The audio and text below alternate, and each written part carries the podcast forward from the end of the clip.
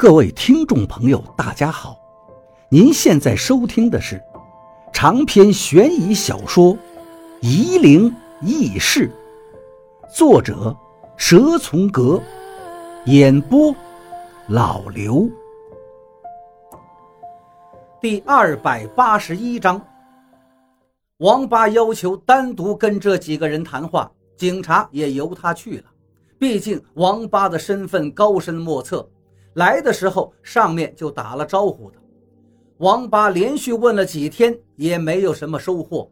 到第六天的时候，其中一个男人突然没来由的对王八说了一句：“回去告诉老严，张真人很念旧情。”王八一听，头就大了，连忙追问这个男人到底是什么来历和身份，而那个男人却什么都不说了。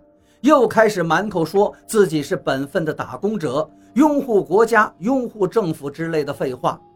由于王八的身份特殊，问讯的时候专门交代不能录音，王八也就拿不出口实来证明这个人有问题。看着他们有恃无恐的模样，王八心中焦急，连忙赶回研究所，想跟老严汇报这个事情。回到研究所，进了老严的办公室。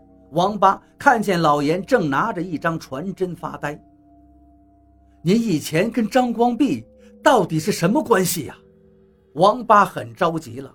这段时间他天天去调查，可没想到老严其实是知情的人。老严没有回答，把手上的传真给王八看了。王八一看，上面是一个不翻的图像，不翻上画的符贴。和自己在警察局调查的那几个人的白布条上的符贴是一模一样，王八不由得愣住了。这是从淄博发来的资料。老严颓唐地说道，眼睛盯着办公桌上。王八顺着老严的目光看到办公桌上还有相同的传真，他看了传真号码之前的区号：零二七零三七幺。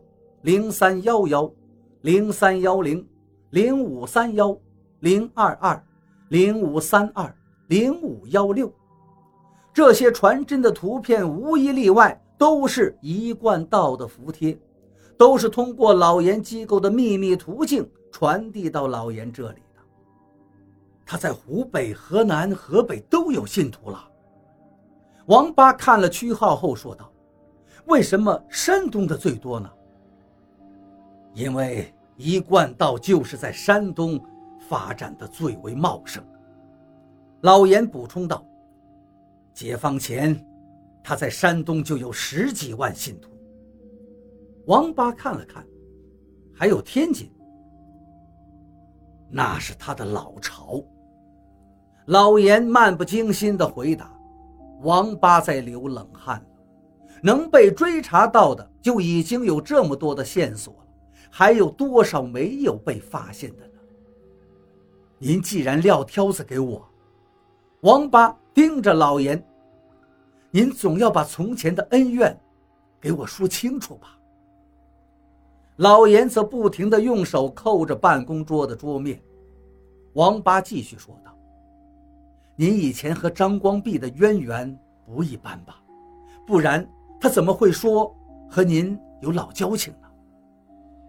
老严停止了敲击桌面，抬起头对王八说道：“我今天就是要给你讲这些。”王八正等着老严跟他说点什么，可是身上的电话响了。他掏出电话一看，是公安局打来的。王八接了，电话里传来刑警的声音，有点急切了：“王所长，您快来一下吧！”王八忙问：“有什么事情？”那四个人都疯了，警察在那头说道。王八挂了电话，对老严说道：“他们怎么会疯了呢？”老严沉着地回答：“他们被关了那么长时间，得不到张光弼的施教，精神就错乱，这没什么好稀奇的。”王八去了公安局，这四个人已然都疯了。都躲在角落里，把膝盖抱着，嘴里念叨着：“我要看电视，我要看电视。任何跟他们的说话都没有回应。警察们准备把他们转到精神病院，对王八就有点埋怨的情绪了，因为当初是王八阻扰了正常的程序放人的，现在四个人都疯了，若是被媒体打探到风声，他们压力就更大了。王八也知道，警察叫自己来的意思就是这个事情已经了结了，也没什么好问的了。至于一个警察失踪的事情，也不需要他王八再来操心。王八也不想节外生枝，可是老严却突然给王八打来了电话，把那四个人弄到研究所里来。研究所本身是不能关押任何人的，不然王八前一段时间也不会忙忙碌碌的两头跑。可是老严突然要求把这四个人带回去，王八知道肯定是有什么事情，老严要问他们。于是，王八好费了一番周折，总算把人带了回来。我算是把警察局这边全都得罪完了。王八向老严抱怨。